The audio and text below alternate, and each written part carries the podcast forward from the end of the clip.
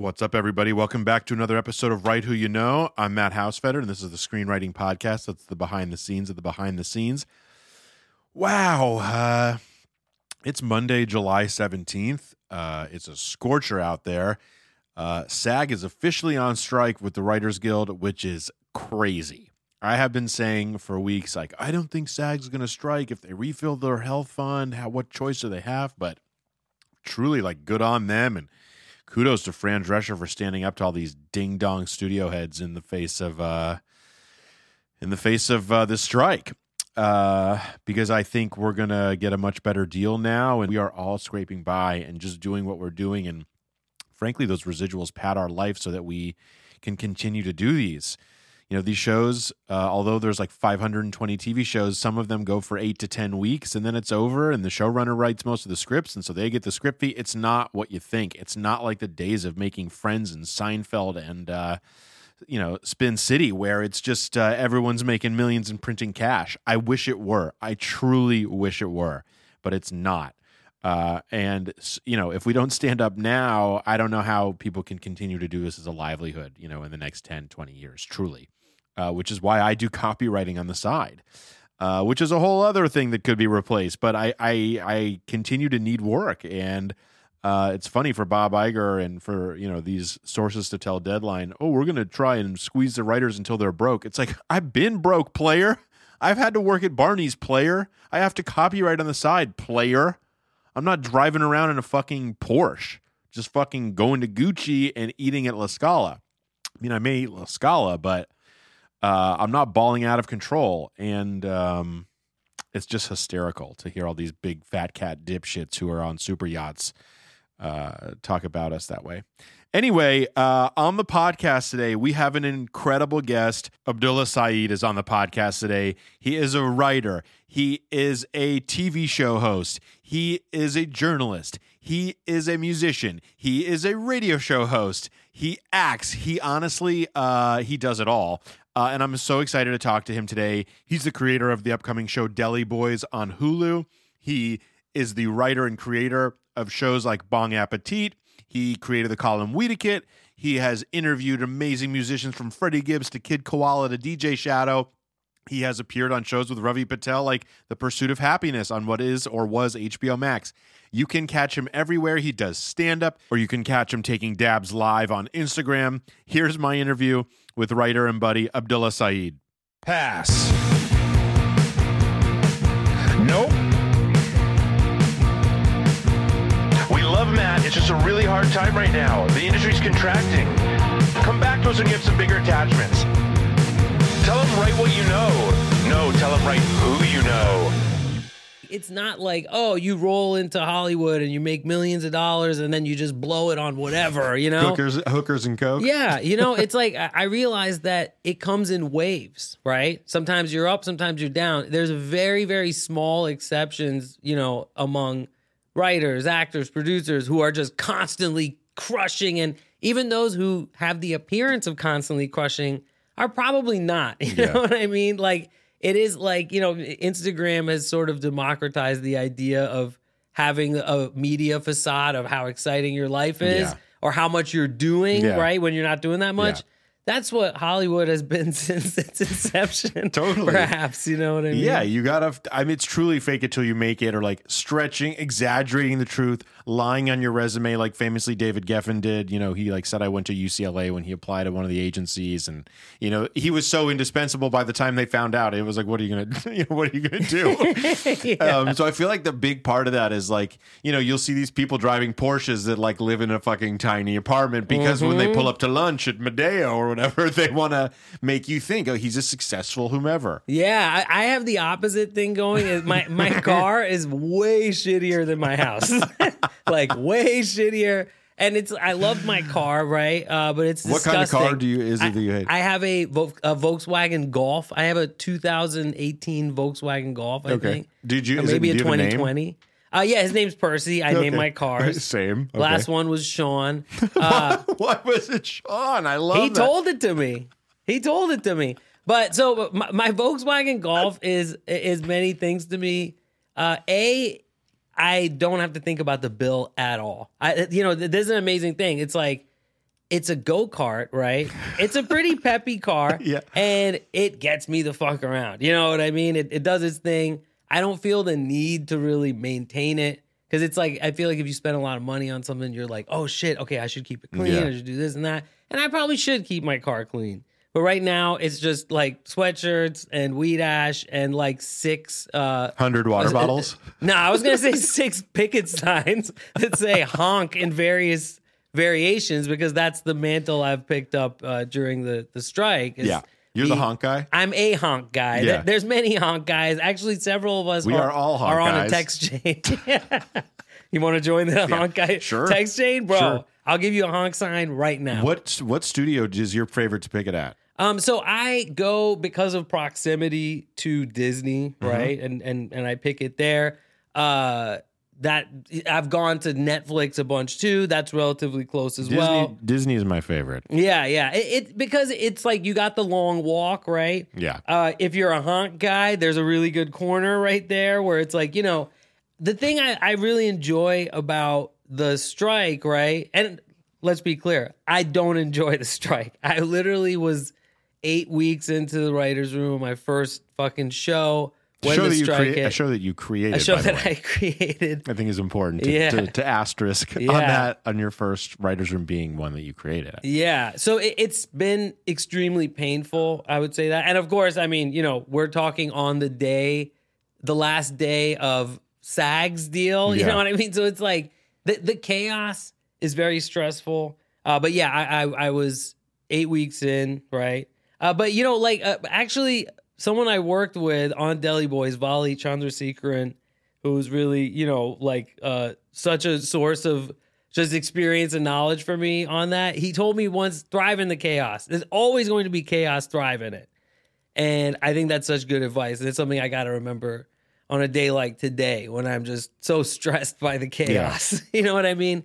Um, But, you yeah. you know you told me like oh dude like I'm you've fucking been shitting out scripts like you have been thriving in the chaos. Yeah, so it is kind of the only solace I find is, uh, you know, well, I have my Thursday night online poker game, uh, which you're totally welcome to. Join, Who is this way. like uh, who, who else is in this game? Who's Uh, at the table? It's uh, it's a bunch of my college buddies. It's you know, uh, but you know, we have some fun appearances. Is it on by Zoom? How does it work? Take me, take me, take me through how this works. All right, so we play on a platform called Donk House. All right, I love And that name. It's, it sounds like it's the worst name. Pornhub gambling sort and, of. and- yeah, exactly, right. It has a, the word donk has a weird yeah. like sexual thing to it. Even though if you think about it, it's like the logo is like a donkey. So like, Yeah. all right, donk house. Yeah. But um, basically, it's a very very simple platform. I feel like it's probably just collecting data. It's like a free poker platform that's just collecting data to create like the ultimate poker AI. Mm-hmm. Uh, I'm, I'm 99% sure that's what's happening.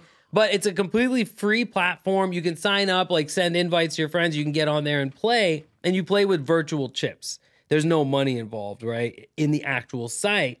So what we do is we just track the buy-ins, and then at the end, one guy used to be me. I'm so glad it's not me anymore. Shout out my boy Drew, who does the math to say, okay, you pay this guy. The you pay Molly this and guy. Molly's game. That Yeah, was you yeah, basically. this yeah. is my game. Uh, Yeah, I- exactly. and then we talk on Zoom or, or on Google Meet or or what have you.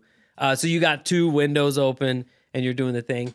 It's a great fucking time. Uh, you know, it- it's really it happened in the pandemic. It allowed me and a bunch of my old buddies to reconnect. It happened in that era when people were like, "Yo, you know, like I know we're all sitting around. We all haven't gotten a chance to hang out in a while since college or whatever. Let's do this thing." and then people are like, "Oh, here's my homie's gonna jump in." So it's like friendships have been made. Actually, at my wedding, at Ali and my wedding, there was a bunch of people from the poker game meeting in person for the That's first time. great. It's like Utopia, that show. I don't know if you ever saw that. Oh yeah, the, the British show. Yeah, yeah, yeah, yeah. the British version.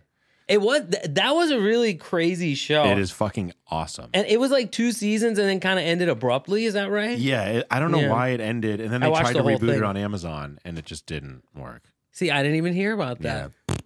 Didn't even know about that. Yeah, Recently, somebody was like, "Oh, the Fletch remake," and I was like, "There was a Fletch remake." yep. Jon Hamm, Jon Hamm. Really? Yeah, Huh, interesting choice. Abdullah, what I want to hear about is is first of all, uh, you've had such a like storied career already, and you're very young, obviously. Um, 39. I don't know if that's very. I, young.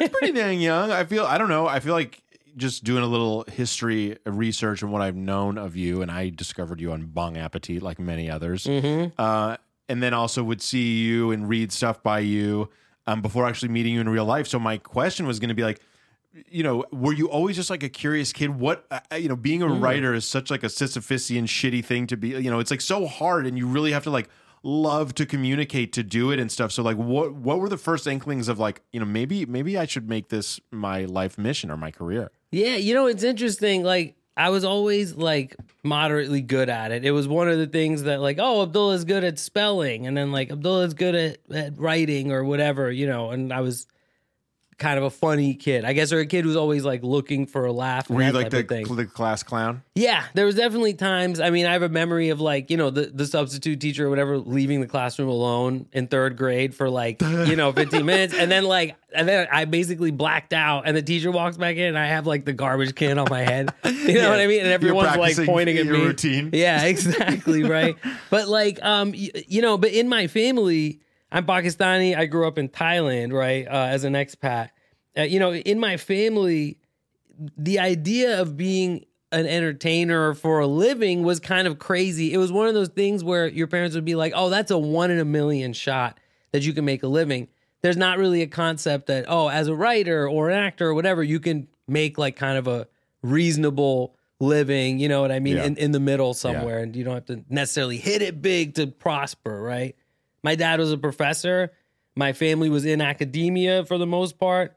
That was kind of, you know, what seemed like a career path to me. But of course, not necessarily being an academic. My brother is a, you know, a computer programmer. That's what he went to school for. Were you a big reader growing up? Like even just like, you know, of course we had to Yeah. read for school, but did you enjoy it? I, I wasn't someone who was like, oh no, I have to go home and read. I enjoyed it. So I'm curious about you. That's interesting. I, I read a lot of the, uh, you know, the Goosebumps and the Aliens Ate My Homework and all those Scholastic Uh-huh. series or whatever. Yep. And then, you know, Lord of the Rings was a big book series for me. My mom read it to us, and I read some of it myself. It was kind of how I started reading more like grown up stuff. Yeah. But I don't know what it is. I'm a very bad reader, man. I it, I rarely finish books now as an adult. You know, there's books that I really love that really had an impact on me. Ishmael, you know, is one of them. Uh, Cosmic Serpent is another one. But that I listen to as an audiobook, you know? And there's books that I love and that inspire me, but I'm one of the worst readers ever. Uh, I find it overwhelming how many fucking books there are. Movies, TV Just shows. in, just in existence. yeah, yeah. Eh, Because it is like I, I get overwhelmed with the idea of what I should be consuming, right? Like like when I got into screenwriting, it was like, oh, you should be consuming the AFI 100. Here's 100 movies from the last from the entire existence of movies that you should watch, and that's a good starting point. 100 movies, I can handle that, right? With books, I don't know where the fuck to begin. I don't know what I'll like. I don't know what's important to read, you know. And it's I've never, it, I've I've always found that overwhelming. That's so it's hard to start a book. A lot of times, a book will seem interesting. I'll start, I won't finish it. I don't know what it is for a person who writes, uh, you know, for a living. I should probably read more. Uh, but yeah, you know, like I was saying, my family was like, okay, like Abdullah's going to go to college. That was a given. Everyone, you know, had to go to college. Uh, but what does he go to college for? And marketing seemed like a good way, like, you know, in between creative and something potentially, you know, lucrative or what, excuse me, whatever. So I was a marketing major through college and I hated it. Where did you go to school? I went to Temple University in Philly. Right. And uh, so, you know, I had a few writing courses that were interesting, kind of in the sociology or anthropology school or whatever. That's the stuff I really took to. And when I graduated, it was 2007. I was not an excellent student. I was not, you know, like, so I, I had a hard time finding a job. Number of things happened in my life that sort of prevented me from moving forward, you know? Did you stay in Philly right after? I did stay in Philly. Yeah, I stayed in Philly for like another three, four years, and you know, did a lot of stuff. Uh, but mainly, you know, the thing that really lasted for me was I started writing for free for like a local hip hop magazine. That grew into, you know, I pitched something to the Philly Weekly. Wait, before you go on, I read online you interviewed DJ Shadow. I did interview Can DJ you Shadow. tell me about this a little bit? Because I am a Shadow stan, and when I saw that, I was like, I need to ask Abdullah. How, Bro. tell me everything, dude. no one's ever asked me about this. I'm pretty excited because, you know, like I am a musician. I was a music journalist for a long time. And it's kind of like a, you know, almost like forgotten chapter of my career, Yeah. you know? So, okay, here we go. Uh, take your glass. Can I just I just want to set this up a little bit. If you are if you haven't listened to DJ Shadow out there, you are truly missing missing like one of the pioneers of even I don't even know what you would call like trip hop experimental Yeah. break beats, but like or straight up hip hop too. Yeah. I, I think it is also in some ways it is just hip hop but done differently.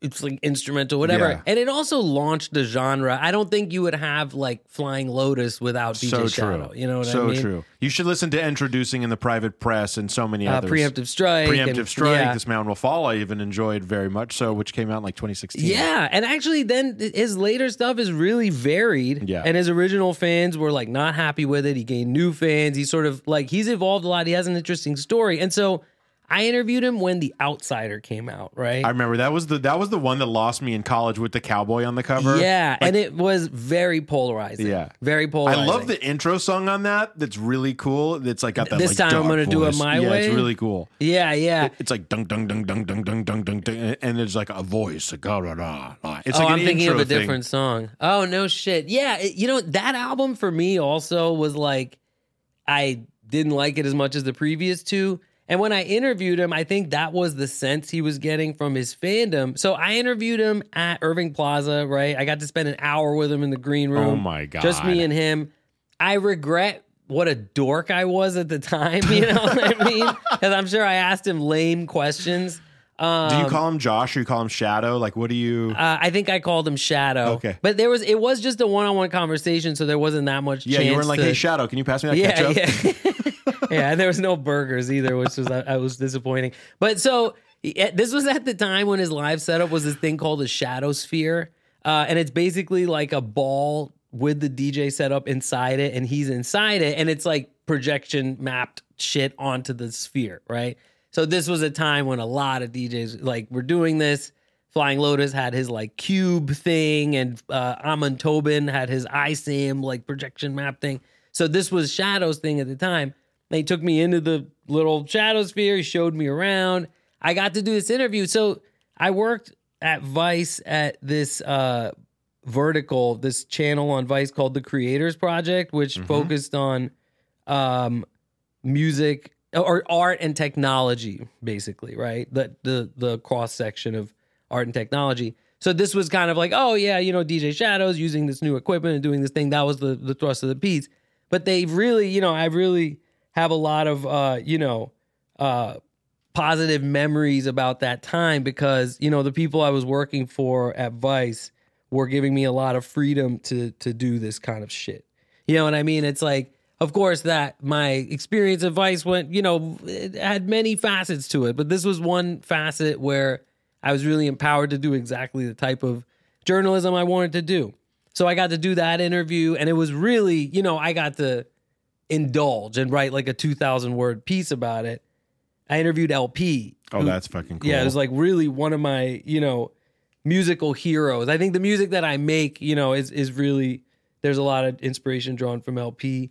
That was a very cool experience. Like Kid Koala, Mm-hmm. um, handful of others. It- th- that was a good time. Like I really got to do some interesting journalism at the time when internet bandwidth had expanded enough that kids from all over the world could download music making software and then upload that music to SoundCloud, Bandcamp. yeah. Was it like Fruity Loops and Yeah, th- this is probably even a little past Fruity Loops, where it's like, you know, Fruity Loops was like when I was in high school, I got access to Fruity Loops.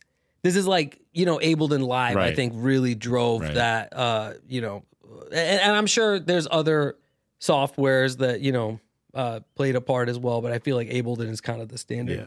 But yeah, it, it was a really interesting time in music. I got to carve out my own little corner doing it. Uh, and then shortly after that, I kind of transitioned to cannabis. I, I honestly got a little disillusioned with covering electronic music when the whole EDM boom happened yeah. because that's all suddenly, you know, my that's all my superiors wanted suddenly. You know what I mean? Was like, like, that type of 500 words on Skrillex. Yeah, Like, and oh, I was God. not interested in doing that because look, I, I think that that stuff is weirdly like it's the secondary market for like British electronica, where they're like drum and bass, the new thing, or like whatever, like dubstep, and I'm like, dude, it, the UK churns out like a different beat style like this every season. You know what I mean? And we get fixated on one, and I don't know. I listen. You may be surprised to learn this. I, you know, in high school or whatever, I was listening to LTJ Bukem. Like, I Oh, was, yeah. I was Dude, very awesome. and uh, Ed Rush and Optical. Yeah, I was and- very much yeah. uh, Kruder and Dorfmeister. I was very Fuck much yeah. infected mushroom. I was into weird. Like I loved. I, I don't want to say trance, but at the time it was Yeah, so like. Goa based. Sure. I think, or like you know. course. Um, Oakenfold and all the, the there was a Global Underground. they had that series and like Mark Farina, Mushroom Yes. Jazz. and- Uh-huh. and- yeah, man, I love Saint that stuff. Germain, all of that shit. Fuck yeah, dude! And and this all this kind of stuff. I think that you know it was like really dope, and then became like the epitome of cheesy. Like this is Mm-hmm. what's playing at a spa. Yeah. But now it's like cool again because it's been twenty years. Yeah, yeah. I truly have been listening to like old like Creamfield sets and stuff. Yeah, just being yeah, yeah. a nerd Fuck yeah, in my car. Yeah, yeah, yeah. Same. And you know what's interesting, man? And this might be some stuff worth sharing with you. Like, so I do uh, a radio show on Spotify. I saw that. Yeah, and it's it's pretty niche. I mean, it's like you know, it- like I have a dedicated tiny following on it, but they fucking listen to it. You know, which I love. That there's like a handful of people who are like, oh, this guy has totally the touch and making music that I like. I Plug assume- it, Abdullah. Plug it for us. yeah, What's so it called? it's called Abdullah's Radio Show, very simply, and it's only on Spotify. I started making it when I discovered Anchor, uh, or you know, or which is now called Spotify for podcasters. It's just like I literally just sit there and make it on my phone. And when I'm doing it, I'm researching the songs. I know a lot about a lot of the songs because I track samples and sample sources. But you know, I learn a lot about each song. You know, it's really been great to do because I also discover tons of new music as I do it. Because I'm like digging and digging and going on Discogs and be like, oh, who was on this album? Oh, this guy, whatever. Oh, maybe I'll play that song next. Check out the song. That's really good. Like I just did an episode about Madlib, Oh, and it's like 20 fucking songs, and Madlib has a thousand aliases. So like yesterday's new quintet is five guys, and they did that album, but each of those guys has their own solo project, and then they have. It's like I really got deeper into the Madlib universe than I ever had before, and I was fucking blown away. And he's truly one of the great artists of our time. You know. Did you listen to uh, Mad Gibbs? Were you a fan of uh, the joint Yeah. Freddie Gibbs? I actually interviewed Freddie Gibbs at my apartment in Williamsburg. This was probably when the first one, Pinata or Bandana, I forget was which one's Pinata. first. Pinata, right? I think it was when Pinata came out. May have been even earlier. Uh, but he was very fucking cool guy, man. Chilled in my apartment. We smoked like four blunts. Hell uh, yeah. I interviewed him for High Times. Uh, yeah, he, he really cool. All right, so you're at Vice doing music, Yeah, as you were saying. Yeah. Where did you where where and then did Bong Appetit happen after you were writing? Yeah. said you were just about to tell me you were getting into cannabis, and you may have Yeah. been smoking it for years. I'm sure. Yeah, yeah. And so as it went, um, I was doing music stuff at Vice, and then I started Weediquette as a column, just you know, that was going every Sunday. And the column had developed a little bit of a following. And but Vice as a company, I think, you know, as is well known now, paid really, really badly. Yeah, It was, that was you know, just like a, a not kept secret. yeah, exactly. And I was, you know, like it was like poverty levels. I was getting thirty thousand dollars a year in New York in 2012, 13, right? So another company called Karmaloop offered me a job. and by this time I had done one episode of the Weediquette web series, right? Which was at the Cannabis Cup in Denver. And then I quit my day job from Vice because as I said, I was not interested in the electronic music coverage they were doing anymore. That was my day job you know, I was doing Weediquette outside of that time. So I so I left for this other job, right, at this company called Karmaloop, and that was like not as sexy of a job, but you know, definitely not as cool as having that Vice email at the time. But I was making more than twice as much money. It was like actually a living wage, and I, you know, had a lot of autonomy. Was working with my friends, was enjoying it. That's cool. Yeah, was a good time. And the understanding was okay, you know, I'd done the show, so I'll do the show on a freelance basis. But basically, they hit me up and was it was a little snaky, and you know, like uh, a vice executive was like, "Oh, we'll we'll replace you with Krishna, and no one will even notice." you know what I mean? Which back then probably wasn't as like uh, controversial of a thing for the guy You can't to say. see, but my jaw just I just saw my jaw opened as wide as a microphone. That's yeah. crazy. Yeah, and and you know, I, I look back on that, and at the time, I was like, yeah, he's probably right, but I was like, but trust me, I'm the weed guy. You know what I mean? Like, I got this, uh, but it didn't go that way. And then the editor of Vice at the time was like, that's bullshit. I'm going to keep your column going. So the column kept going. I did a lot of reporting, and then they did Bong Appetit, and there was like they had done an episode or two, and the host was like getting too stoned or whatever and couldn't handle it. So they, They brought needed a fucking pro. they needed the ringer. They So- brought in Babe Ruth of weed. so yeah, so this was when it was a web series. They brought me in. And I did an episode. You know, it was a good fit. So I ended up doing a bunch more episodes, and then then I, you know, that was essentially freelance work. And then when they launched Viceland, they asked me to come back. You know, they were like, "Okay, we want you to do the new version of Vice Guide to Travel." Which we ended up filming and whatever, and it was like it was a that was a very chaotic time. It was like Vice suddenly was flush to make all this shit. And so I got sent out to make stuff, you know, that was pretty extensive that then would end up getting shelved or downgraded like, you know, severely. And that happened to to one series I did. And then the other one was a show called Vice Does America, which was actually a cool show. Uh it's I think it's still like, you know, up for purchase on YouTube and Amazon and shit, but it was never really you know, it just didn't really go. Uh, but it's like it was a road trip show. It's like myself, a black journalist, and an immigrant journalist went across the country in an RV in 2015. So we really sort of documented the rise of Trump. Wow. Uh, and we interviewed all kinds of crazy people and you know all this shit. Uh, it was a cool show, but it basically it didn't go. It flopped. So you know they were like, all right, just work in development. And this was a good time, you know, uh, at Vice where it was like, you know, I was able to do documentaries for the web uh, thing. I was able to do, uh, you know, stuff for Viceland. I was developing. I was basically working as a development producer. And then this dude, uh, Nick Weidenfeld, who's a producer, Yeah, he uh, he is uh, very big in, in the animated world, and also Yeah, of course. I love Time Crisis, his podcast is with with Ezra and uh, Jake Longstreth. Oh, I've never even heard that. I got to check that out. funniest fucking. Yeah? Oh my god! I've That's really, yes. awesome. But yeah, so he came in, uh, you know, as the new uh, head of development for Viceland, and he was like, I feel like he hadn't even seen the Bong Appetit web series, but he was like, we should do like a weed cooking show, and I was like, oh, I did one actually for Munchies. Check it out. And he was like, oh, you should do like a TV version of this. And at first, I was like, "Fuck no, I don't want to do that." I was like, I, "I'm past this. I don't want to go back and redo something that I already did," you know. But he was like, "Trust me," and you know, he was right. In the end, I had a good time doing the show, did my thing, left after like 30 episodes. Money wasn't right. Vice was sort of, you know, falling apart uh, at the time. But you know, like I, I, I counted my blessings in that I got to make a bunch of stuff. Definitely got fucked on the money, but you Yeah. know who hasn't these days? I Yeah. feel like uh, it- it- that's really the, you know, kind of the nature of being a creative person is that these massive companies have really figured out a way to limit how much money we're getting from the content that we're developing, you know, from the ideas Yeah. that we're putting out there. Whether you're working in media or you're, you know, working in entertainment, television, film, whatever, it's all the same, I think. You know, we're just at a point where everyone's been pressed like too much. you Yeah. know what I mean? Absolutely. Yeah, and then here we are on the day, hours potentially before a SAG strike.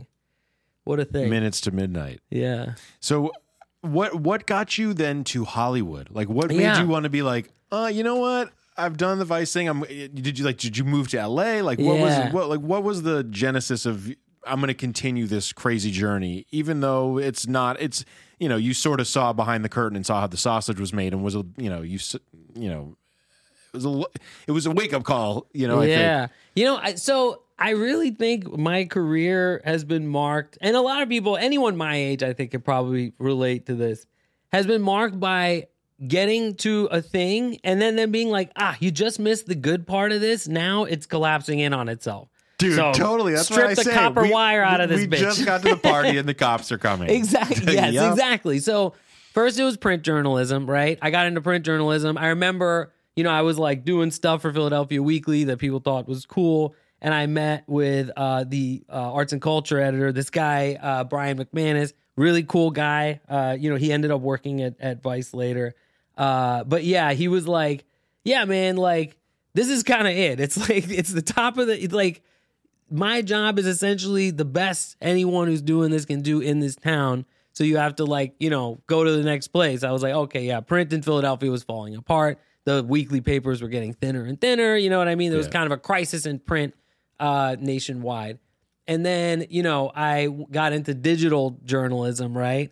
And by the time I was at Vice, they were like, oh, the bottom's falling out of this, uh, you know, online video or whatever, online journalism, this and that.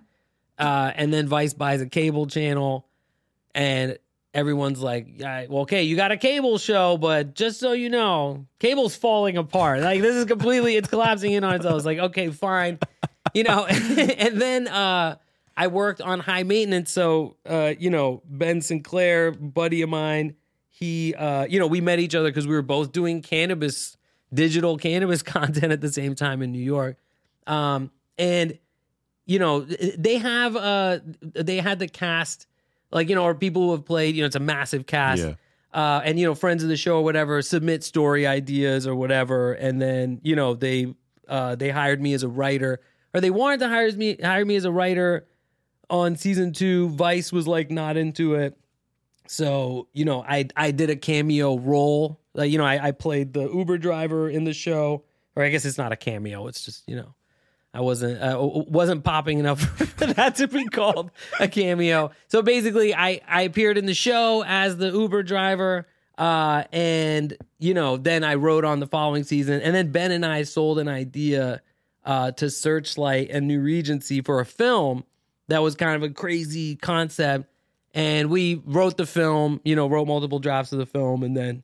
You know, it just never went anywhere. As Wait, many wait, wait. I have to ask you though, like, you sold me, like, you sold a pitch? Like, what did you? Yeah, we basically so we had talked about this idea of like, you know, I really got fixated on this prison break that happened in Bali, right? From a prison called Kerobokan.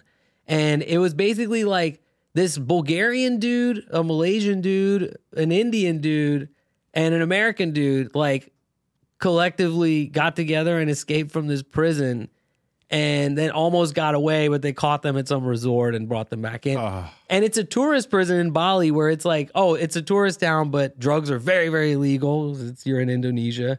And if you get caught with drugs, they throw you in this jail. And I just thought it was so fascinating that these four completely different guys like found themselves like and the, the thing they have in common is they like drugs. And they're in this prison together and they're like, we're gonna bust out. And it's like a very unlikely friendship. I thought that was super interesting. And you know, uh, Ben and I were living together for a couple months at a time. You know, when I was like back and forth between New York and LA, I was subletting a room in his place, and we would talk about this idea. And he was really fixated on the the thriller. Uh, you know, the the prisoners doing a coordinated dance to thriller. Yeah. in that Filipino jail. And he was like, maybe we can combine these two ideas and then go around and you know and pitch it. Uh, and then so of course at the time, High Maintenance is is you know uh, like a, a real popular show. So uh, Ben sort of like you know gets us into the room in a bunch of places, and we're pitching this thing, and everyone's like, "This is nuts!" You know what I mean? Wow, what a crazy idea. Okay, cool. Uh, you know, it was the only time I think I've had a bidding war over something that I was working on. You know what I mean? But it really was at the time. It was like, holy shit. But then the idea maybe was so insane at that point, right? That it just, I don't know, maybe like kept collapsing into itself as we did different drafts. You know what I mean? It was like, because it was such a More people were giving you notes, maybe, and it just kept making it worse, something like that. Yeah, I, I don't know. It's like I even liked all the drafts of it, but you know, at one point it became a musical. That's like at another point, yeah, th- there was like all this shit that I also was like completely new to this, and I was like, simultaneously listening to podcasts, you know, and reading books about screenwriting and like really trying to like crack the code and be like, let's figure this out. So for me, it was a huge learning experience, right? Like that that that was really what it was. You know, and I don't know what I would have done differently at this point. Maybe kept it simpler, you know what I mean? But either way, I also learned that just because you sell an idea doesn't mean that it's going to be a movie and you're suddenly going to be sitting at the premiere Yeah. and people are going to be like, good job, buddy. Yeah. You know what I mean? It's like, it's part of the slog Yeah. of the job. Yeah. You know, I got paid to write that thing. You know, like I can say now, oh, I finished a multi step script deal. You know what I mean? Yeah, I sold a movie to New Regency and Fox. Yeah, exactly. So, you know, it was a start. It got me into the guild.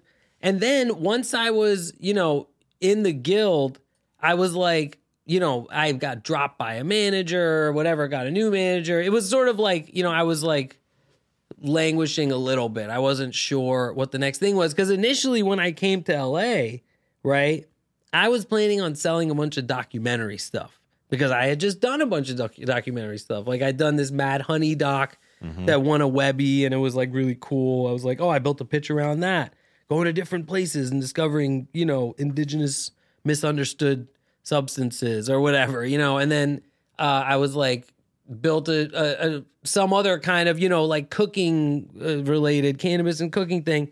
Tried a million different things you know cannabis brands at the time the cannabis industry was nascent you know Yeah. under under uh recreational cannabis uh so i'm trying to find partnerships there you know what i mean trying to make money off my social media with cannabis brands despite being you know throttled like crazy for having cannabis on my fucking feet or whatever so all of these things did not work out right they- like i didn't sell any fucking unscripted stuff didn't make any, you know, inroads into cannabis, never like made money off of a cannabis brand or started my own. I never did any of that shit.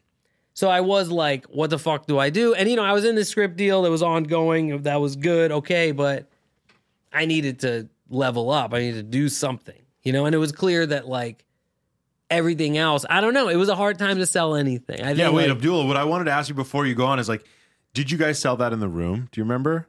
Like, were you just like pitching it and they were like, we'll take it? Yeah, it was one of the craziest things of my life. That's what I want. Yeah, tell me about that. yeah. Uh, it, so we first pitched it to Brian Grazer, right?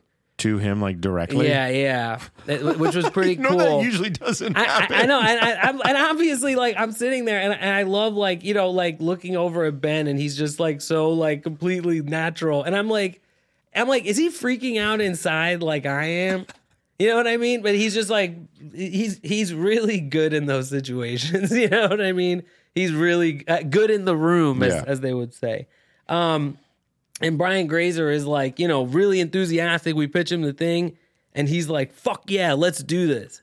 And I can't believe it, right? Because I've constantly in my life, like, I've never even like gotten a job after a job interview. Like, you know what I mean? That like, so my mind is completely blown. And then, of course, over the next few days, um, we go and pitch to everybody because like there's buzz about this yeah, script. but? Grazer's in on this kooky Yeah. prison musical. So we pitched to like New Imperative and Searchlight and Regency, and I think like a couple places that weren't interested. You know, like I think A- Amazon and they weren't interested. But every place was really into it, and really what that told me was, you know, look, th- this was a story about a South Asian guy, right? I had kind of like angled it towards this kid who's in Pakistan and then you know is on his way to America, playing gets grounded in uh, Philippines. He winds up in jail, whatever. It's like, you know, this thing. So it's like a very uh, multi ethnic story, right? Now, I'm a Pakistani person who grew up in Southeast Asia. This is like kind of, you know, obviously this is nowhere near what my story is, but there's context for Elements this of it, premise, yeah. right?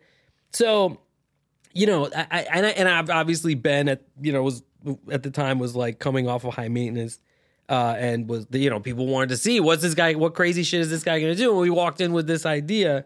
Um so that was really cool. Every place bought it in the room. Oh my and, and also i was like you know at the time of course man like there's th- this weird like feeling of like like I, I've always had this sense that you know being a person of color makes you feel like you can't really walk in with your story without seeming like you're begging. You know what I mean? So it's like being in there with with an established like white guy. You know what I mean?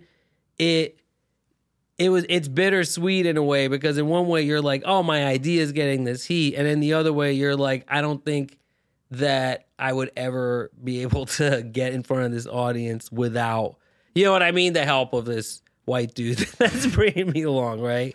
Uh, which is a thing, man. I I- think like you know even looking back at my days at Vice, there was a certain point where I realized like being brown was meant I was never going to get a seat at the table. Like I was there creating shows, doing all this stuff, like really working hard and and excelling and succeeding. But they would never I I realized at some point that table is only for for white guys. Like I'm never going to get to sit at that table. They're never going to be the my Pink Floyd have a cigar moment is never going to happen, right? And so it's like th- that I think has has been uh, a mixed bag because at times now you wonder if that's the only reason you're in the room. You know what I mean? Is because you're a person of color. I feel like the pendulum swings so hard the other way. But either way, right? I saw that that was happening. I said, okay, we're going from a thing where, you know, Taika Waititi at one point that same year, I saw a quote that really inspired me where he was like, you can now walk in with your story, and that's what they want. You know what I mean? They don't need a sign off. They they just want it straight from you. Yeah. That you don't need a conduit to it, right? Um, and and and of course, like, look, I, I'm I'm uh, super thankful for all the white guys that have helped me along the way. Some of them have, have fucked me over or whatever, right? But but now it's like, okay, I don't need the white guy to get in the room. I can just be in there myself. And I wanted to write a script that reflected that. And I'd written other shit that was kind of crazy, right? A lot of times in my life, I've been like resistant to writing stuff that involves my ethnicity. So, you know, when I was making music, I was like, I don't want to be, you know, perceived as like the Pakistani this or the Muslim that, you know? But then, of course, when you do that, you get results. you know what I'm saying? Choked on the microphone. Yeah. It, it, so, you know, and that, like, I had written like this animated thing that was completely fucking off the wall and, you know, uh, some other thing. I don't know, just all kinds of shit that didn't involve my ethnicity. And then, you know, my manager, uh, Anthony, who's, you know, just like my, my pal, uh, you know, as well. He was at the wedding. Yeah, I too. him. if you met him. Nice yeah. But, uh, you know, he was like, write something that's like to you is kind of grounded, but you know, involves your perspective, uh, but still has that like crazy flavor. So I, so I, you know, that is essentially the flavor that makes all my other scripts like unproducible or whatever, right? so, so I was like, um, okay, I'm gonna write this thing about brothers in Philadelphia. I know all the details of Philadelphia. I know all the details of being a Pakistani American. I can make it feel really authentic. And it was basically a, you know, uh, an avenue to make a bunch of jokes. Because I was like, you know, every South Asian American person has like two sides to them. One side that's like, you got to button up and do the thing and make your parents proud. And the other side that's like, we're free. We can do whatever the fuck we want, blah, right? and that's what these two brothers are and basically you know that like that's the vehicle for the comedy in it and then you know once after several drafts they started sending it around and i got a bunch of meetings and people were like this is really great like this is really great it's not for us and you know we'll keep you in mind but it's really great so you know which at the time it's like holy shit i can't believe people actually like this thing you're working on something by yourself for so long right uh that Did you feel validated? Like I can do this. Like Yeah, I know yeah, you had sold Big something time. with Brian Grazer, or like you had everyone tell you this is amazing. But like, did you really feel for the first time like I Yeah. created this weird thing in my apartment and people are really receptive? Exactly. And it was, you know, I had I was the like solo creator of this thing and people were like this is funny. This is good. They said laugh out loud funny, which to me is the most important thing. Yeah. That's probably the thing I got to learn is like characters and emotions those are important right i i'm all about jokes to me if if people think it's funny i think i won Yeah, that's know the what I same mean? thing. I think that's part of our like class clownness. Yeah. where it's like. I don't know how it is for you, but I also realize like I'm not the most handsome dude. Like, sure, yeah, I can pass for like a, a seven, yeah. but i can make people laugh but I'm I, that that you know and when we've you know you have 17 18 years of experience in school and through college of just like making a group of people laugh and so that's where I get my validation from and you you know it sounds like you do too Yeah, yeah, yeah, definitely. And and that was a big thing in this show was that, you know, people said it was funny and people have been saying, "Oh, we don't get a lot of shows and, you know, scripts and pilots that are like fucking laugh out loud funny, hard joke, joke, joke, joke." yeah they keep being like hard funny yeah, yeah, yeah, funny. exactly. All or like, you know, all these phrases that I'm like, "Oh, yeah, okay, great." Like you just I- mean like me like I have a sense of yeah, humor because I'm so fucking funny, Yeah. obviously. But so yeah, like that, you know, I, a lot of meetings with a lot of cool people who were very encouraging, but no one, you know, was like, "We're going to take this on." But then uh, Jenni Konner's company, uh, two producers there, Nora and Katie, they read it and were like, uh, you know, showed it to Jenni. They all liked it, and they were like, "Let's fucking go! Let's try to make this thing." And I was like, "What?" That's oh my incredible. god! Did you know? I mean, like you must have because you know, girls and Jenni Konner. She's like a household name. Yeah, Were yeah. you like pinching yourself? Like, holy shit! Yeah, I, I was pretty blown away by that. Uh, y- you know, like in that she was really enthusiastic about it. Uh, and she said at one point, I remember this because it was a very, very proud moment for me. But we were in a, a pitch or a meeting, or I forget what exactly it was. But she was like, you know, I really haven't seen this kind of electricity, like, you know, in a pilot since Lena. And I was like, oh my God, that's Oh. fucking. And, and, you know, like part of me is like, okay, she was just trying to sell it up in the room. No, But the other part of me is like, you know, that's a fucking amazing compliment to receive. Still, like, you know, I lived in New York when Girls was coming out and it was a real event show, you know, and this was still when stuff was Yeah, airing, you know. it was weekly. Yeah, yeah. And so, you know, to have that kind of uh to capture that kind of um, you know, moment in a show is kind of what I want to do for Deli Boys, is in not specifically just Philadelphia or just South Asians, but kind of both, you know?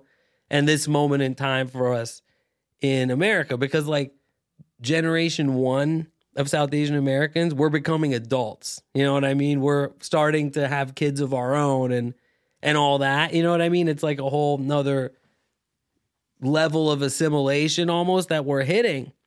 And I think that you don't just become like a flat out plain American. You always have that flavor to it. And we have a very specific flavor. Pakistanis and Indians and Bangladeshis who are now Americans also, you know? Uh, that's exactly what I want to represent in the show. Like we have a lot of fucking crazy characters. We're not all just the side eye auntie and the, you know, the conservative dad. Yeah. you know what Yeah. I mean? Absolutely. Yeah. Uh, Abdul, I feel like so much of this, like everyone just tells us, like, like as you're saying, pass. No, this is great, but no thanks. Take me to that triumphant moment where you found out Deli Boys was getting a series order, Oh, and this was for real, and all your hard work was paying off.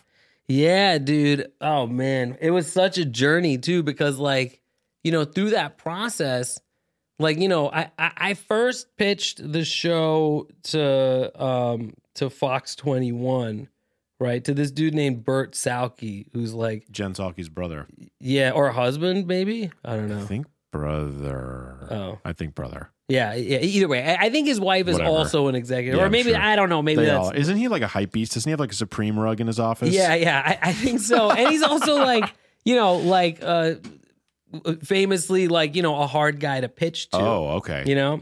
Uh who like meaning like a person who challenges you. And honestly, in in a really good way, like pitching to him was like the most challenging hour of my career.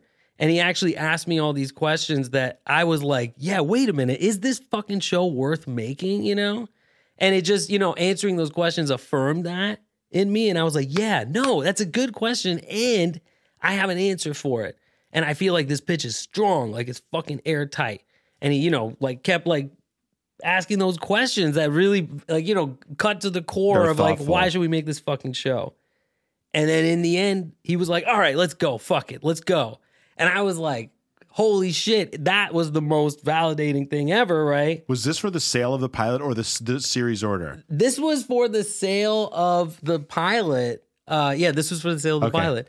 Uh, and so this was like a while ago. And then Fox 21 turned into Touchstone Television, right? And then it was like, okay, there's new people now or whatever, right? Yeah, it's like a rotisserie. All right, it, that, or that was. th- I'm so confused by this now because I don't- can't even remember. There was so many pitches and repitches of the thing, but basically a lot of different people were coming and going, you know, and the thing was like shifting around or whatever, and then that became 20th Television, right, which was a different entity. So basically, this like reshuffling was happening of Fox properties under Disney or whatever. And somehow, you know, it's another thing that was very validating was that Deli Boys hung on. That script hung on. Like, you know, there would be changes and like the people handling it and they would be like, "Oh, this is fucking good though. This one's funny. Like let's let's keep rolling with this." And that, you know, like that wouldn't have maybe happened any other year in the business, right? Yeah. Where suddenly all these different executives are looking at this script just because of the, you know, the reshuffling and that all of them like it. Everyone's been like, "Oh yeah, okay, this is good. Let's keep going." You know, I attribute a lot of that to to Jenni too. Is obviously like you know like maintaining the enthusiasm for this thing.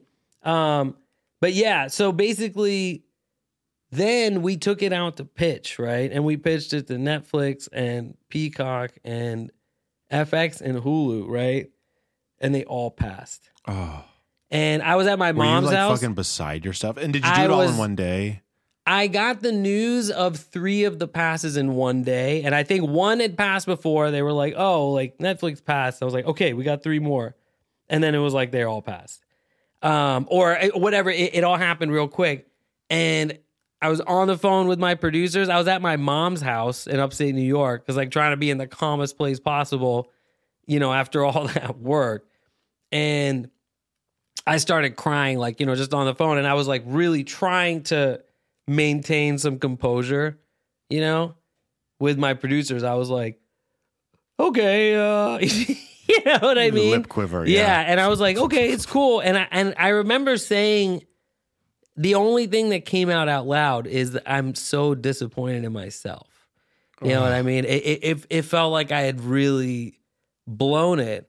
And even like talking to Anthony, to my manager after that, I was like, I was like, I feel like I didn't hold up my end of the bargain.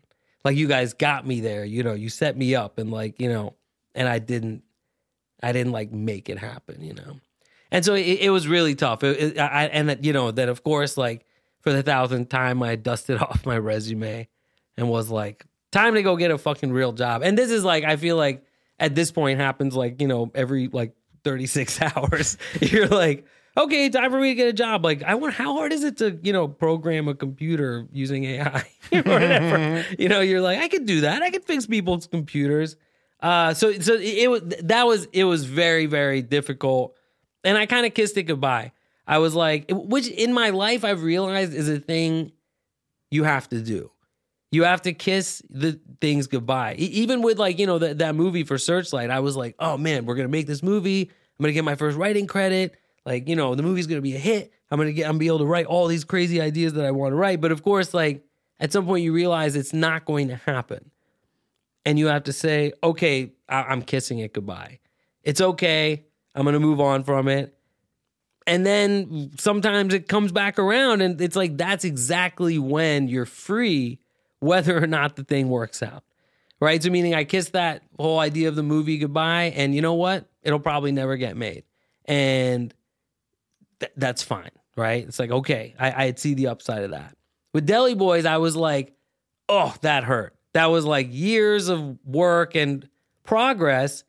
But let's look on the bright side You've de- developed a relationship and a reputation with good producers and good executives, and you know who say, "Okay, this guy's shit is funny."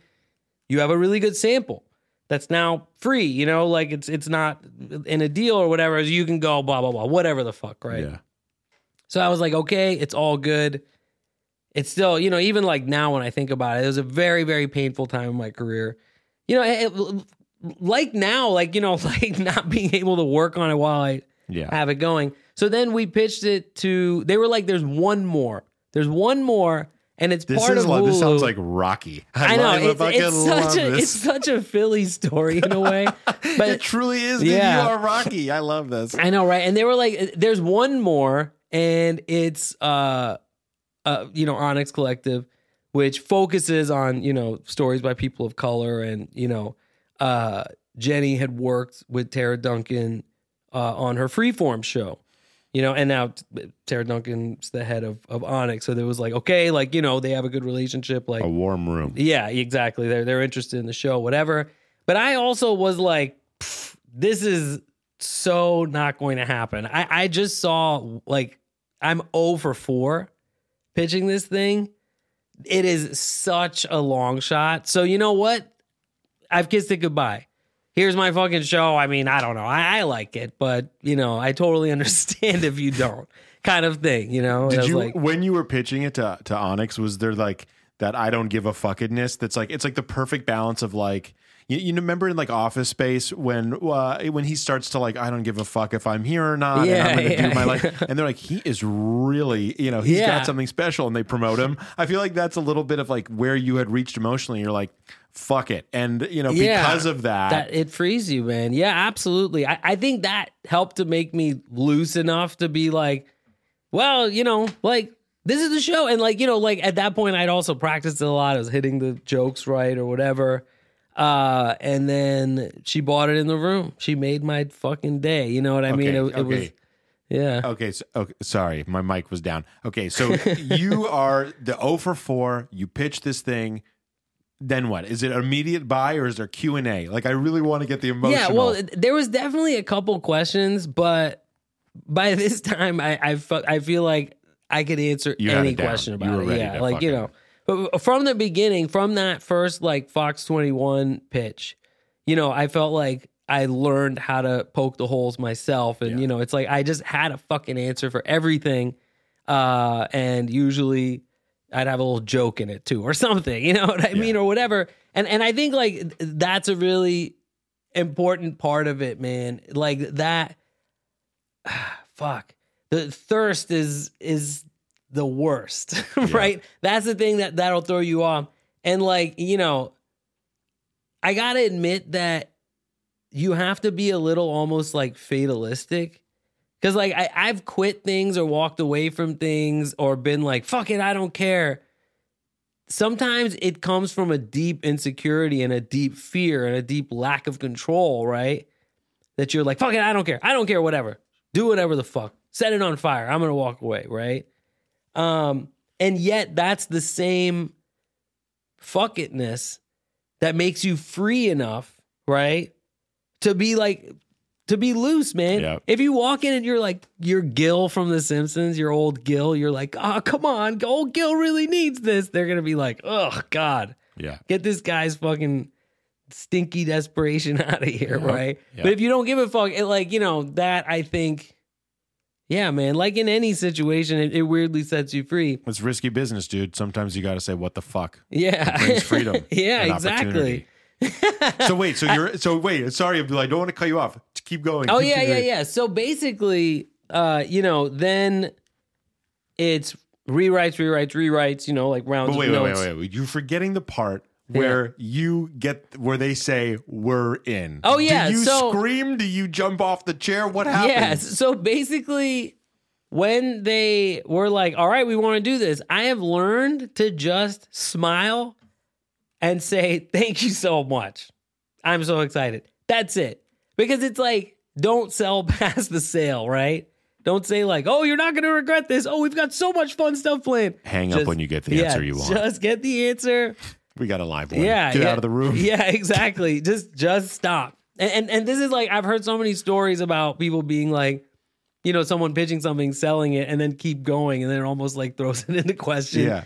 So that was my reaction, and I hung up, and I like freaked out, Did you cry? and uh, I think I cried. Yeah, I, Allie was there. Allie was either there right then, or she was like, you know, it, in a Pilates class and was on her way home, or something like that. And we really, she was so happy for me. It was, it was really like an amazing moment.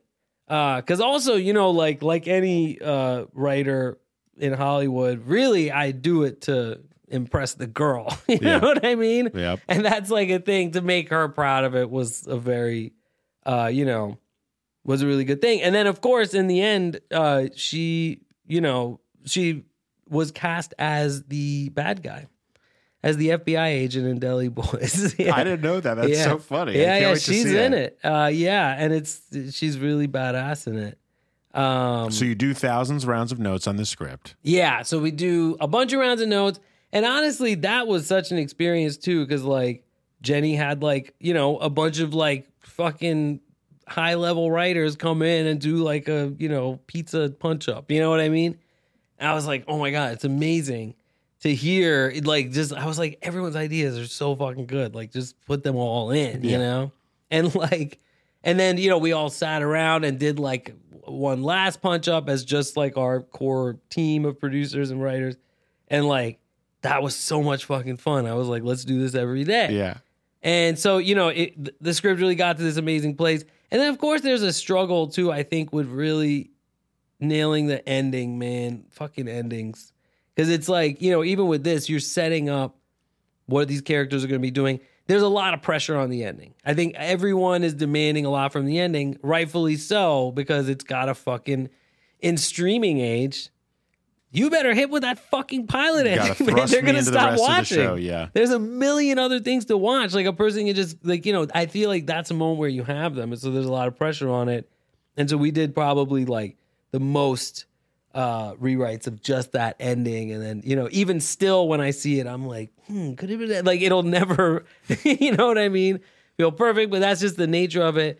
And then, yeah, like the, the casting process was amazing too, because I saw so much brown talent. So much, dude. It's still like it moves me to see and so many people hit me up and were like finally like I, you know this is a script that spoke to me as a south asian person you know what i mean like my father's just like this i'm Way just like go, this dude. with my brother and that was again another layer of validation honestly i've been so anxious about the strike that walking down memory lane with you about this right now is helping me so fucking much because it really was like, you know, just every brown guy that I've loved in a TV show almost, except for the obvious, you know, Oscar nominees shit.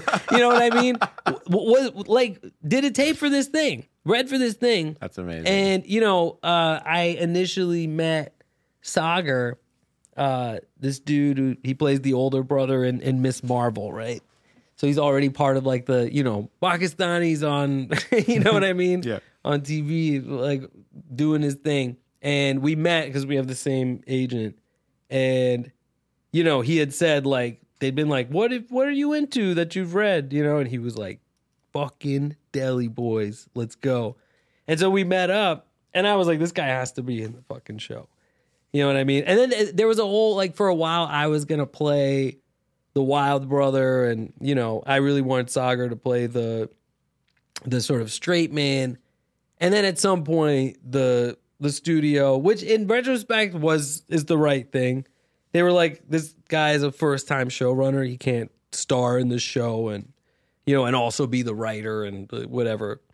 Uh, and at the time, I was like, "Oh fuck, no, I wrote this for myself or whatever." You know what I mean? But yeah.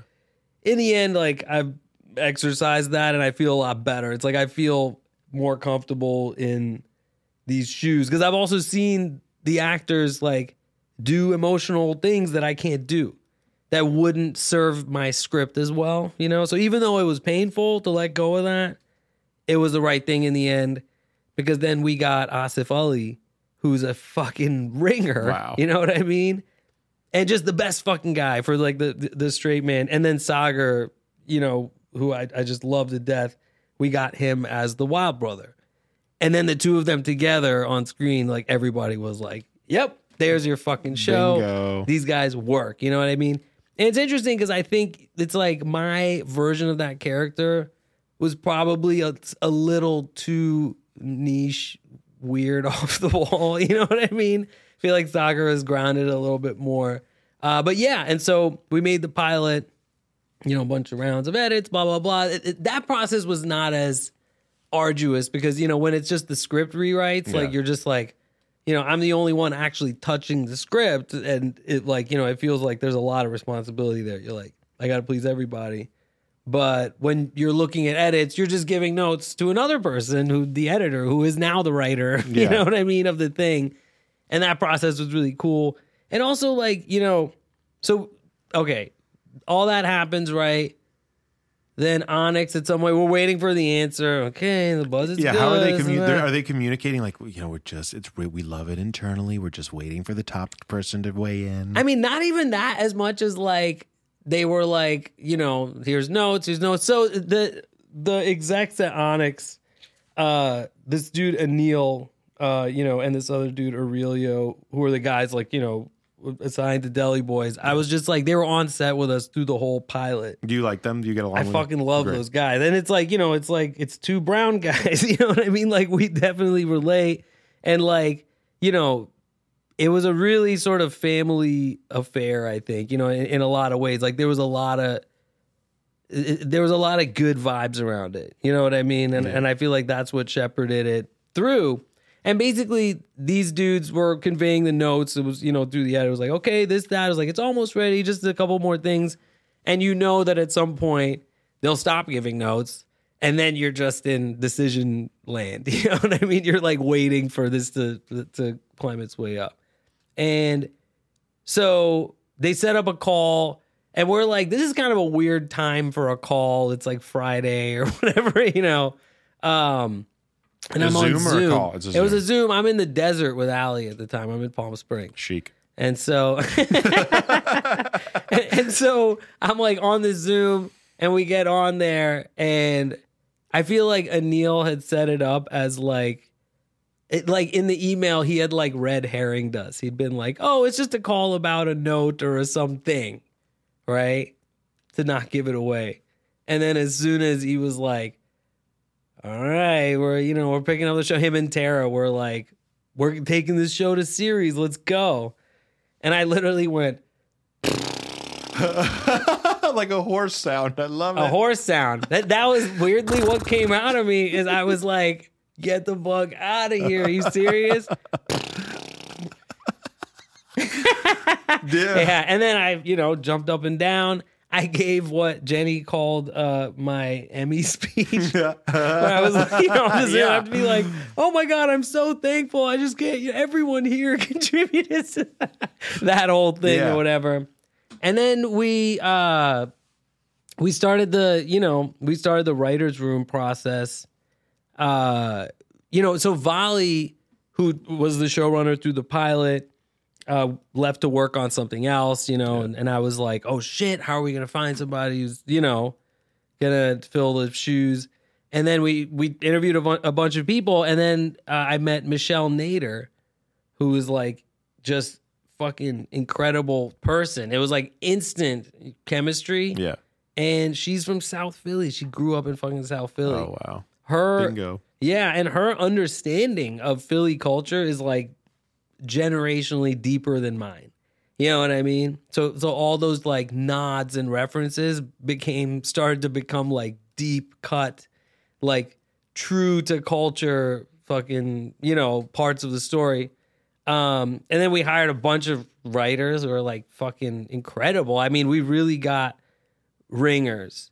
Hell yeah. Um, yeah, you know, uh, Sudi Green, uh, Faraz Ozil, Kyle Lau, Nikki Kashani, and uh, Mehar Sethi, who's kind of a legend in the writing community for being like a story wizard. Mm. Um, really brilliant dude who's done a lot of shit. And so it's like, you know, him and Michelle are kind of our like number one and two showrunners.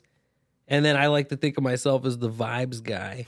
You know what I mean? And then often like Jenni or, you know, one of the producers would be in the room Were you guys back thing. in person?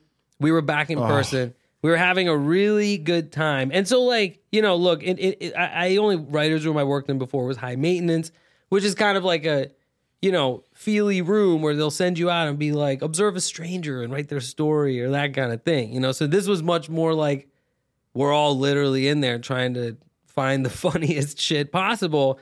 And the thing I realized also was that, like, in that time, my job is kind of like to sit back and, you know, maybe like nudge or prompt conversation here and there.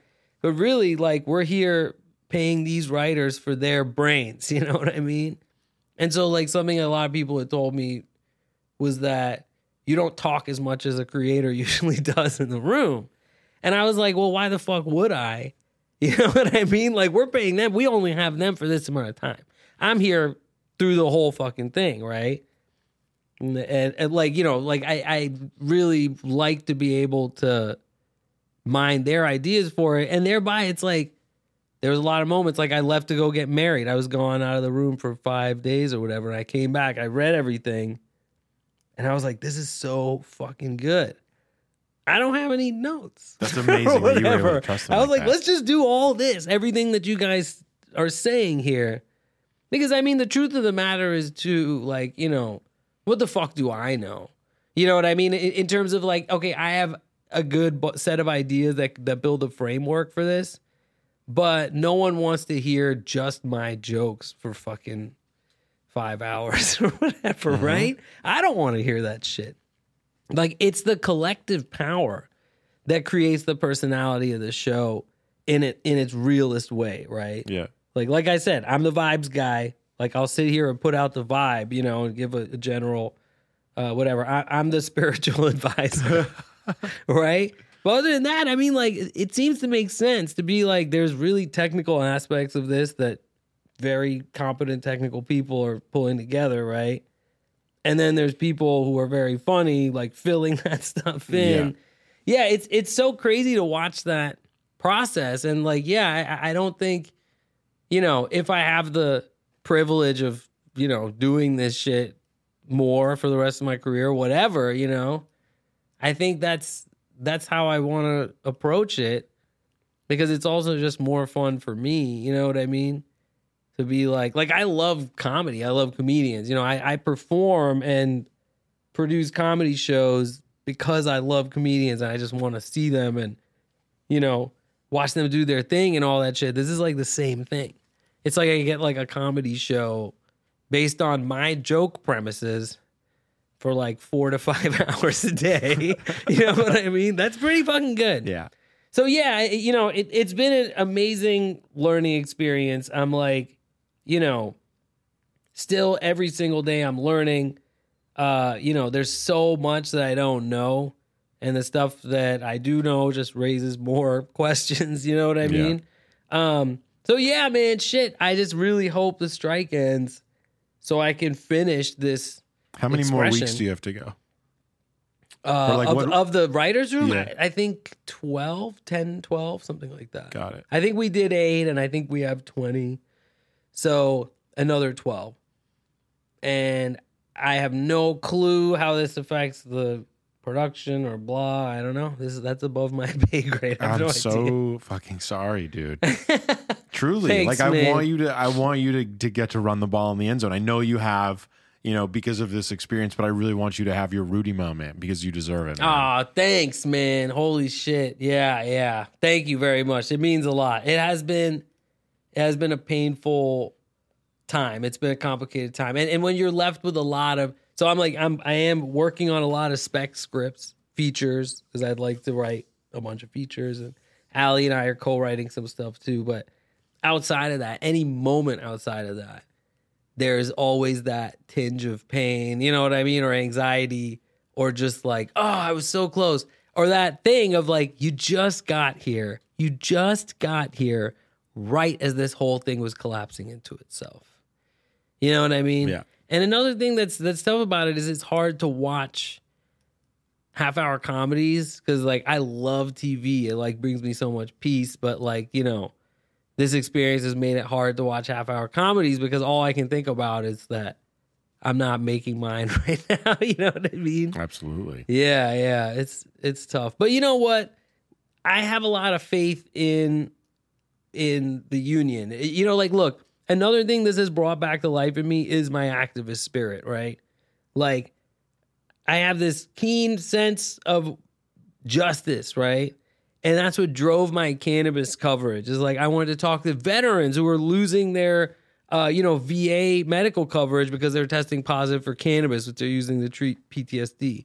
or kids with severe seizure disorder who, you know, whose parents are going to jail for giving them CBD, or all these things, you know, where I just like scratch that thing of like, ah, fuck, it's unjust.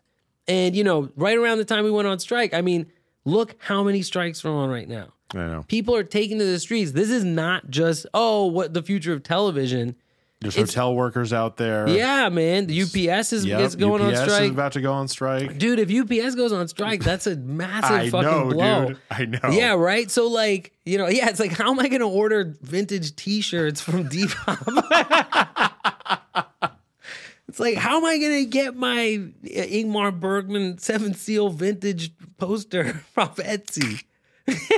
But so basically, I I think it's like, you know, it's a breaking point for everybody. It feels like the pandemic all over again because it feels like you're being throttled, you know, by something that's out of your control. Um, but that it is like I feel justified being out there fighting for our rights, man. And I think that the you know the the press around how we've all come together is so heartening, you know. Yeah. I kind of have a compulsive problem with looking up strike news, looking for some glimmer of Oh, hope. dude, I, I refresh deadline like a thousand times a day. oh man, yeah, yeah. I have It's a problem. yeah, same. And I'm like, you know, the fact that you can't search threads for hashtags is very painful for me because I I just want to know about what's hap- what people are thinking about the Yeah. strike. You know what I Yeah. mean? And it's it's taken over my fucking life. It's made me, you know, probably a pain in the ass for my wife. You know what I mean? Um, She's like, you yelled honk in your sleep. honk, honk, honk, honk. come on, give me a big honk. yeah. When you get a truck, that's when it really, Yeah, like, that's- yeah, Hell I yeah, mean? I got one, dog. It's like fishing. exactly. Um, but you know, like I am inspired by the solidarity as much as I, you know, I'm hurt by the callousness of, you know, yeah. Just like, yeah, man, the, the idea that they're waiting for us to starve or waiting for us to lose our homes, you know, like I, I just can't imagine the inhumanity of having a home yourself and wishing for someone else not to just so that you can hit some imaginary you know financial like monetary marker for your investors and Yeah. you know whatever the fuck i don't know but that is what it is you know what i mean? Like it, it, that's the world we live in. No that's they're not special for that. No corporation gives a shit about the individual person. I mean Yeah. we know this and yet we continue to be a society that expands their powers and their you know what i mean? Yeah. so so whatever the fuck man. Well, this is what I wanted to tell you, yeah. Abdullah, is Yeah. that uh I want you to know like a what a huge deal it is that you have conquered truly like conquered and, and and and it's not even a joke like there's a statistic i don't know exactly what it is but you have a better chance of getting in the nfl than like making it as a as a writer and getting a show really made. True- me, me Yep. personally No, I just, I always no, thought right, just that. people in people in people in general. But I tell you this because I would last three seconds in the NFL. dude, I would wouldn't. die they'd- I'd be dead. instantly. I'd be dead. I'd be dead. I'd be dead. They'll be like, ah, for the first time, like, uh, you know, a little uh, skinny, hairy Pakistani man has made it into the Not the NFL. Rudy moment you wanted that I was talking about.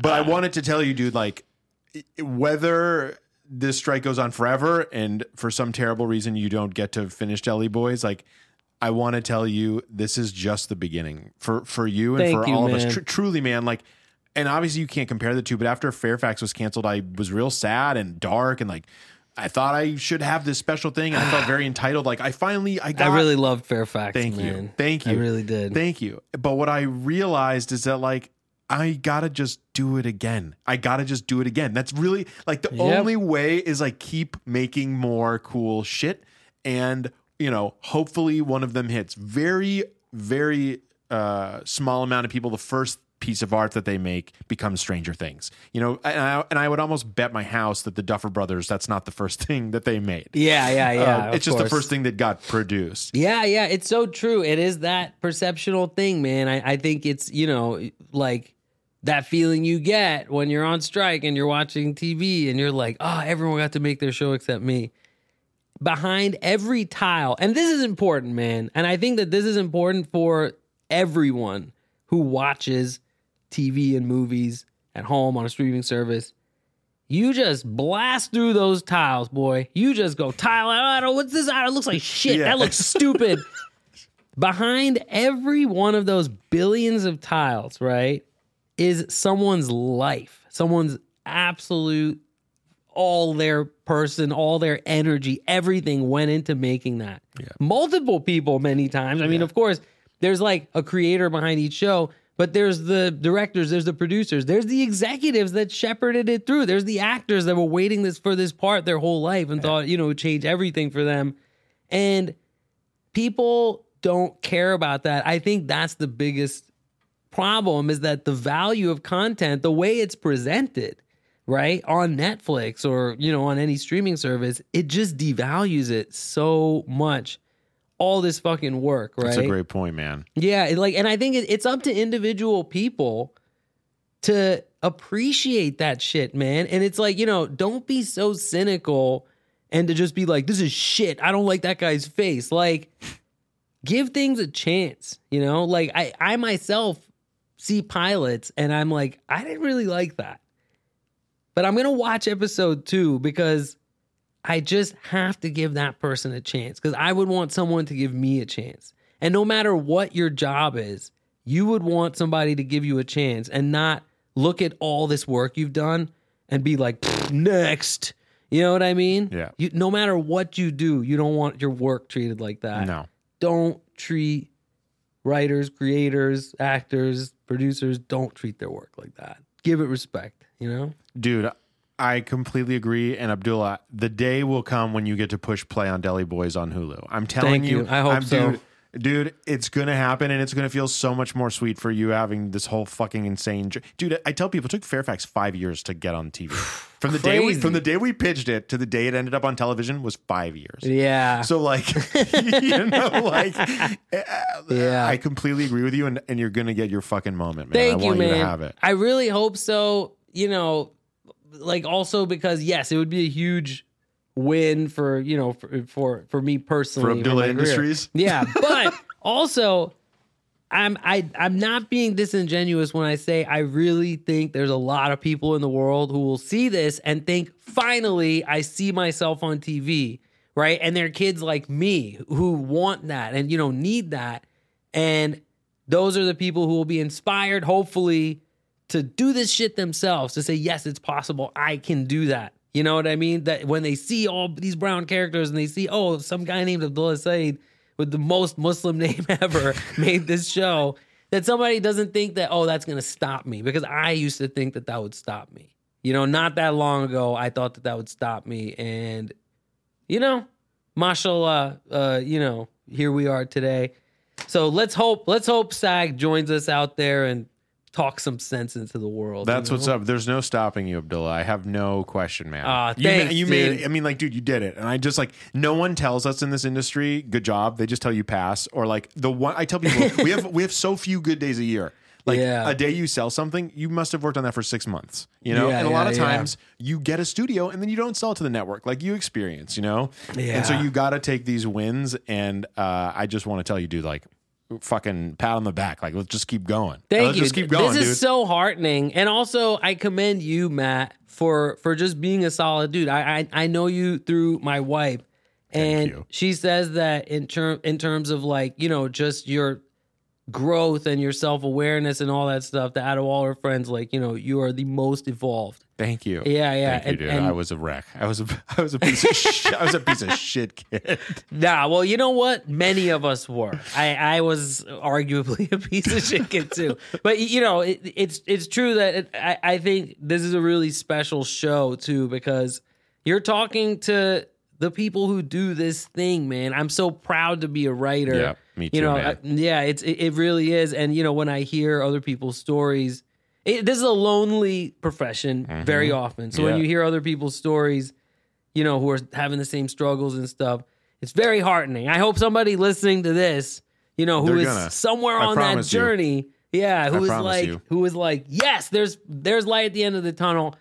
And I did walk in here today feeling very anxious because of you know the, the state of things. Uh, we have no idea. It's so uncertain. Before midnight tonight, complete uncertainty, and I feel a lot fucking better. Yeah, dude. If you if you have homies to go through it with, like, I really do believe in the community. Like, the writers' room is amazing, and and trying to replicate that outside, where it's like whether that's on text chains or going to play basketball with the people, or even seeing people on picket line. Like, as long as you know you know that you're not the only one and that everybody's journey is circuitous like I- i think you just need to know that this is a team sport. You know i know we do this alone in a room like you said unless you're in a writer's room but until you get to that point you're alone and you really do. You- you need a great support system because this is really fucking hard. And I, I just wanted to tell you dude like you're doing it. We're all doing it. And like ah, there, there's only up from here truly. Fuck yeah, very uplifting. Thank you. let's go get high. Let's go get high. okay bye. Bye.